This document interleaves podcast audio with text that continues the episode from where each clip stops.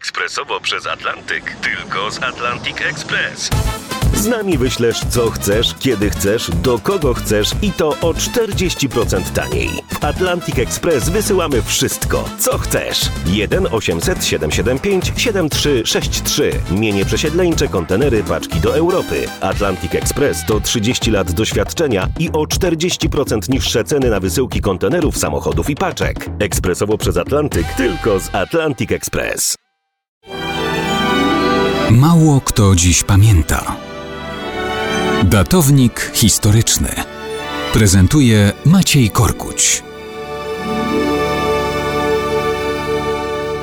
Mało kto dziś pamięta, że 17 kwietnia 1577 roku w bitwie pod Lubieszewem wojska koronne zmasakrowały oddziały najemników opłaconych przez zbuntowany Gdańsk. O co chodziło?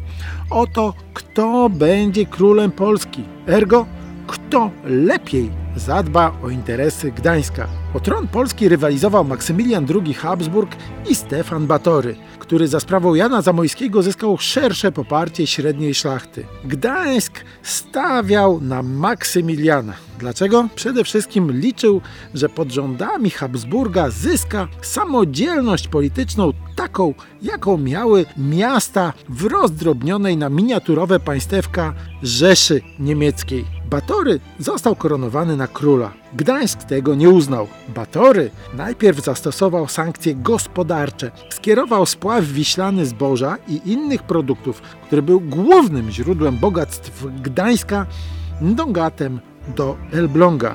Gdańszczan to rozwścieczyło.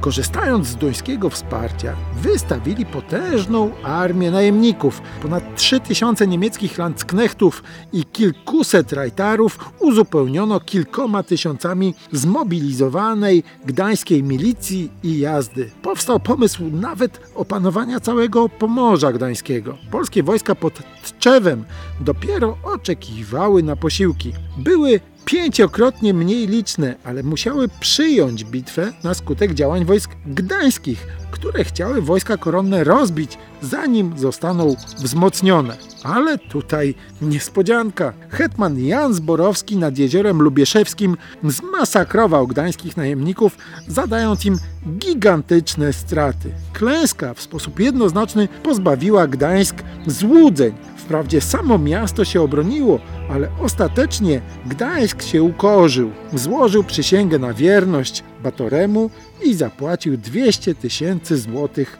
kontrybucji. Batory za to zatwierdził dawne przywileje Gdańska, ale o politycznej samodzielności już nikt nawet nie zamruczał.